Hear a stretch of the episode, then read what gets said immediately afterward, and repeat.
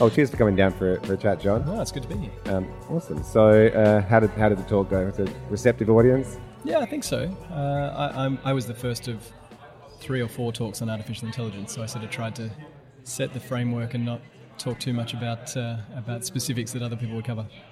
We actually were just having a chat about it, and, and probably from the the angle of looking at how how machine learning and how AI is going to potentially impact, you know, our, our children's lives going forward. Um, both, I suppose, from a um, you know a career path in terms of you know jobs are going to change, but also on a more human level, I suppose. And um, I know you talked about a lot of the, the positives that potentially come out, but do, what do you see? What do you see the future looking like, you know, as a human and with, with computers and machines around us? Yeah, I mean, if you want to talk about the negatives, I can I can definitely do that. I think um, you know I've, I've got a 12 week old baby, right? Oh wow! Uh, Congrats. Thank you. And already, you know, I find my wife and I talking to Alexa to put on nursery rhymes and that kind of thing. Um, and if I look at my nephews, who are a few years older than him, they're talking just as confidently and just as happily with Alexa as they are with their parents. Um, and you know, for us, I think talking to a machine and having it respond is kind of a novelty, and we know it's not a real conversation. But you look at you look at a four-year-old talk to Alexa, they don't realize that that's not a human they're talking to. And so, Sure. kind of the I think the implications of that um, are really are really interesting. Another negative, just while we're you know now that I've got into this kind of mood. Um, there's been some really interesting stuff done with computer vision in video recently. Okay. And so putting, for example, putting other people's faces on videos and putting other Yeah, yeah, people's sure. voices on videos, Yep. Um, which you know is usually used for fun and comedy. Yep. But when that's done and it's you know Obama talking about something to do with Muslims, Yep. or it's a you know a celebrity with a porn star, Yeah. you know you can get some, some real ethical questions there. So I think um, I think we've got to be careful. And on that, and what we were talking about, I suppose, is you know this need for critical thinking, right? So uh, I think the way a four-year-old talks to Alexa is the way a seventeen-year-old will go to Google and find information. Um, you know, whatever pops up first is probably what they're going to look at, and not sort of you know critically assess is that you know is that information correct, or just pulling it from Wikipedia or whatever it might be. Um, can take you down kind of scary paths. So you look at you know a Brexit or, or something like this. You know, if, if we can people can always be manipulated, but it's it's becoming easier because we lock ourselves in these echo chambers and, and we're not sort of fact checking, I suppose. Yeah, hundred percent. And and even I mean, fact checking I think is important, but even just the way in which we search is changing. So if you think about if you think about historically, you know, the the, the search environment we grow up in, um, historical search engines through Google, we're used to sort of riffling through Yeah. multiple pages, looking at different sources, kind of getting different perspectives. If the world moves away from the keyboard, which it's doing, Yep. and it kind of makes no sense actually that you know we're still using the same QWERTY interface we've been using for 60, 70 years Yeah. as the world moves away from the keyboard into voice as the primary form of interaction, Yeah. you lose exposure to multiple different answers to a question. Yeah. You, you get curation kind of has its benefits in efficiency, but it also has detriments in terms of just exposure to different opinions. And and Alexa's, I'm a fan of Alexa. I think you know, from the get go, it's been the best kind of uh, system out there in terms of actually providing you know answers very quickly. But you're right, like you know, you know what colours a, a parakeet or whatever. You ask the question, you, you know that that information is is obviously being curated, but you know again in the wrong hands or it, it just it can become something that is potentially not good for not good for human growth. Yeah. Um, especially in the wrong hands, I suppose. Like, all, the, all these things are, are brilliant until they're kind of abused, though, as well. Yeah. Um, so, so in your in your role, sort of, are you dealing with AI a lot? What, what's your sort of day to day look like? Yeah, I so I, I'm a partner at Airtree. We are a venture fund um, trying to back Australia's best founders. Yep. Um, a lot of the more recent investments that we've made that I've been involved in uh, have machine learning in some way or another. One one of the ones I just spoke about up on stage is a business called MetaOptima. Okay. They use computer vision to diagnose melanoma. Wow. So essentially, they take um, they take photos from a skin clinic of you know moles on your body, and then they can tell you with significantly higher accuracy than a skin clinician or a dermatologist whether or not you have melanoma.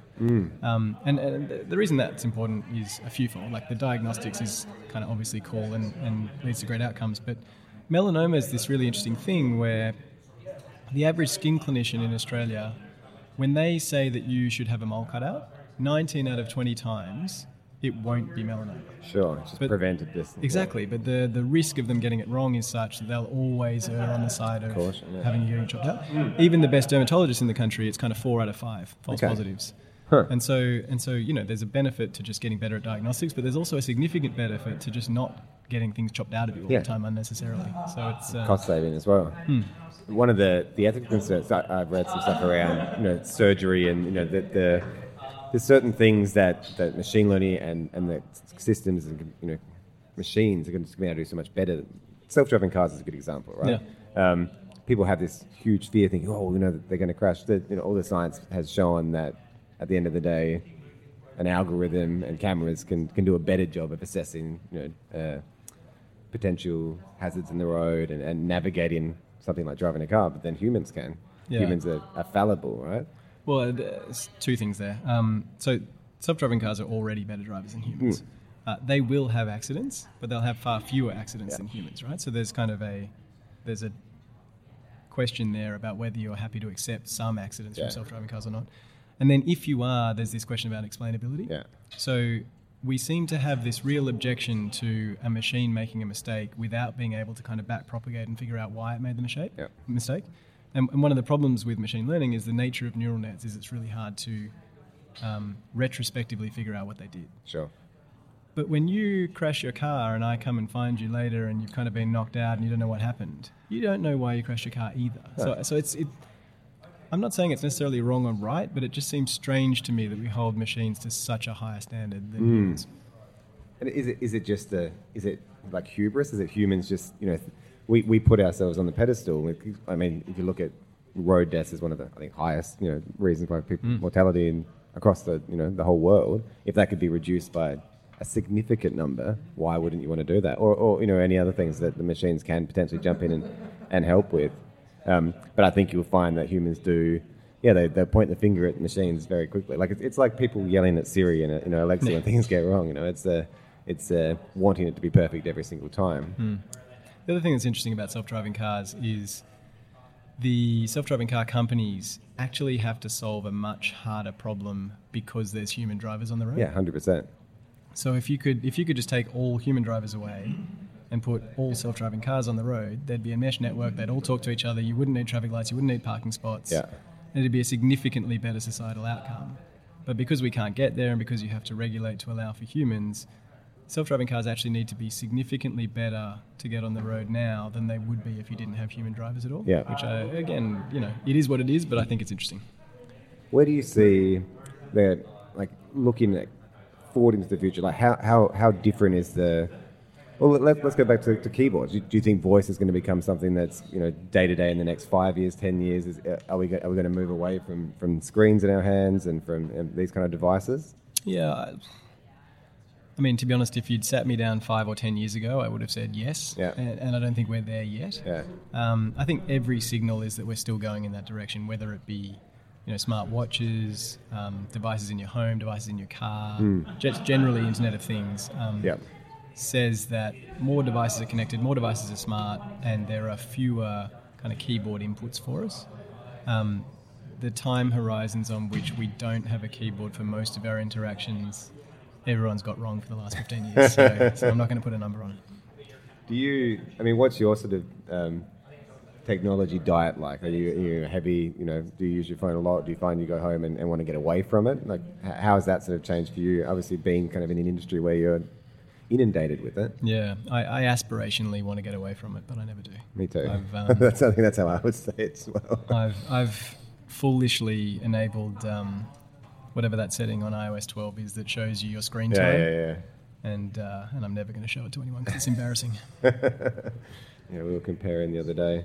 Um, it, it is one of those things though, because it, it has, you know, it's it's happened quickly, right? Like the last ten years, things have changed quite dramatically in terms of sort of how we how we consume media, how we how we interact, um, and just what we do with our time, especially around these things.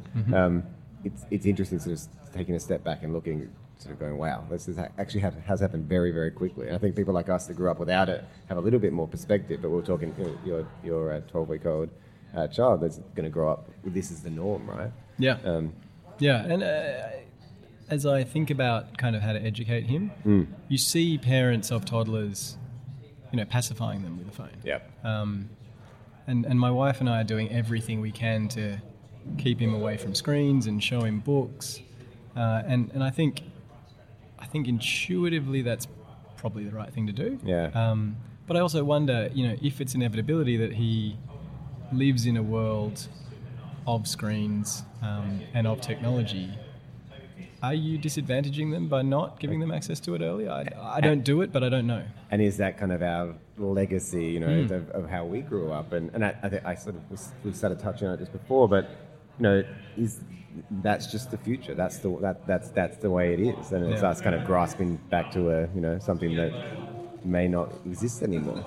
Um, it's it's interesting, it, and it, I think it's definitely going to change humans, you know, to an extent, especially once we look forward to sort of, you know, integrating technology with us, and um, which is obviously already happening, um, and AI getting stronger and smarter and more integrated into everyday lives. Well, and there's companies now working on brain-computer interfaces, Yeah. right? So you know you can go one step further from the device in your pocket to the device implanted into your head. Hmm. Um, and the ethical questions that follow from that around decision making and kind of choice, uh, I think, are really interesting. And there's a, I think the, the ethics around it are, are, are going to be big decisions that are going to have to be made in the future. But I feel like everything's moving so quickly that well, we're already sort of behind the curve on, on how to make them. And who makes those decisions anyway? You know, is it is it is it up to the is it up to the individual? Is it what government's involved? How, you know, it's, it's a it's a brave new world. It's exciting though. Yeah, and there's um, there's another question around whether Western democracies are the best place to push this forward. Yeah, sure. So we talk a lot internally about um, well, about privacy and health is a good example, right? So there's this big debate in Australia around um, the My Health records Yep. and whether you should give up your data for My Health. The, the flip side of that that I put to people sometimes, to privacy advocates um, who you know refuse to put their data forward, there will be a whole bunch of fundamental health research done on that data. Yep. And if you're not willing to contribute your data into the pool, is it right that you benefit from the treatments that come out of that research? Yeah. And I think I think in places like China where it's not an issue and not voluntary, then they'll they'll progress faster than us. Yep. Um, but uh, but I, I do. While I have sympathy for privacy, I also kind of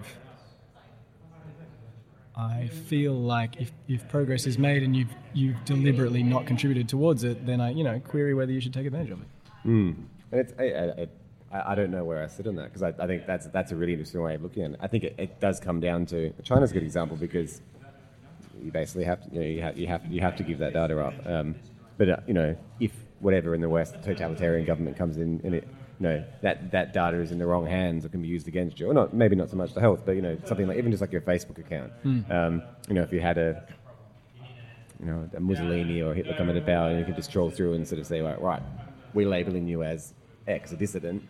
It's uh, that stuff comes becomes frightening. Yeah. I, I don't think any of us really have any idea of you know how to treat cybersecurity, and you know, the, uh, we're all pretty much uh, you know very insecure um, online. Yeah, I mean this is a live issue right now, right? Like the Department of Home Affairs is trying to crack down on encryption in messaging today. Yeah, um, because criminals and terrorists communicate with encrypted messaging apps. Um, and so there's you know there's a broader privacy question around if you break encryption for specific use cases, whether it be terrorism or otherwise, you open that up. You open up messaging to the rest of the world. Um, I think it's kind of flawed because people who want to subvert the system will always find a way. And so you know you crack one type of encryption, they'll go to another app. yeah. But um, but that will be an ongoing conversation. Oh, it's exciting. Have, have you had much to do with the ecosystem, startup ecosystem in, in South Australia and um, investments down here? We haven't yet made a South Australian investment. We've come close on a couple. Okay. Um, but we're here every three or four months. Uh, we're really actively looking. I mean, there's a bunch of great companies presenting today, um, which you know are indicative of, of I think a flourishing ecosystem. So I'm, I'm pretty excited about South Australia. How long have you been sort of uh, in the industry for? Has this, been your career, or you, Yeah, I've been in venture since 2013, okay? and then in technology companies prior to that. How has the Australian ecosystem changed in, in those in those sort of six seven years? Well, I've only been in Australia in venture since 2016. Okay, sure. Um, you in the states or uh, split between New York and London. Yeah. nice? So even anecdotally, though, in the two and a half years that I've been here, I think there's now 37 or so registered um, early stage venture capital limited partnerships, which is this tax structure for venture funds. Okay. And that's up from, I don't know, half a dozen or something Yeah. when I landed. So, you know, I think capital is flowing in, which is probably a kind of lagging indicator of companies being created. So it's, it seems like a lot's happening. Do you think that the uh, investment is becoming less conservative as, as we get more more investment you know, companies into the country? Because that's obviously something historically that people have said a lot about investment in Australia, risk averse. Yeah, anecdotally, yes. Yeah. Um, I wasn't in the industry when everyone complained about it. So, uh, but you know, my partners Craig and Daniel had two successful venture funds in Australia. Um, one called eCorp, which invested sort of late '90s, early 2000s, and another which invested mid 2000s. And both of those funds, I mean, those funds had I think 18 exits between them. They returned four times cash on cash. So Nice. which is sort of a top decile venture return. Yeah. And so, and so I worry that this narrative that um, venture in Australia has always been horrific and, and that the technology industry, you know, hasn't had local support. I, I think there's concrete examples that that's not the case. Okay. It, it, I don't think, obviously it's better now than it was, but I don't think it was as awful as, uh, as some people make out. Interesting. So how long were you in New York and London for? Six years. Yeah, nice. You enjoy your time? Yeah, it was fantastic. Yeah, so what, what, what so that was pre 2013? Uh, no, that was up to 2016. Oh, cool.